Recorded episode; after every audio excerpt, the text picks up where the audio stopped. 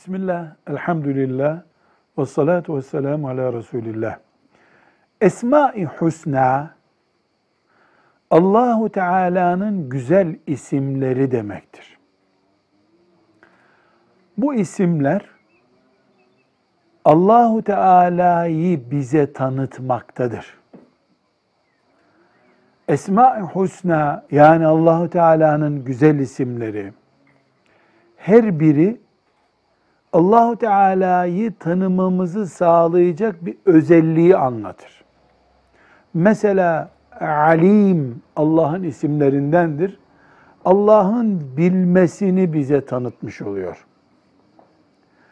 Mesela Aziz Allahu Teala'nın isimlerindendir. Onun o yönünü bize anlatmış oluyor.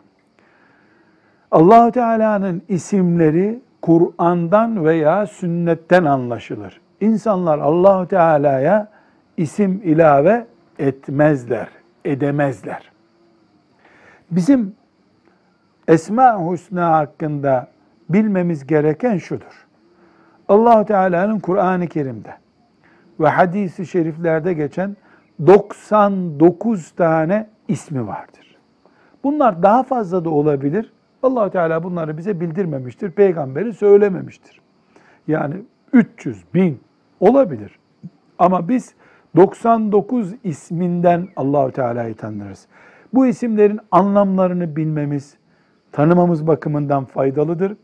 Aynı şekilde Allahu Teala'nın isimlerinin gereğiyle amel etmek gerekir. Mesela Allahu Teala'nın Alim ismi varsa yani biliyor Allah bilendir diyorsak Allah'tan bir şey gizleyemeyeceğimize inanmış olmamız da gerekiyor.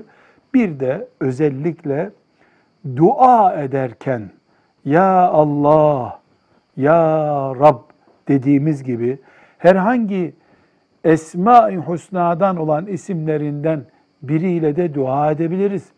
Ya Alim, Ya Kerim, Ya Latif yani ey Latif Allah'ım, ey Kerim Allah'ım, ey Rahim Allah'ım diye dua edebiliriz.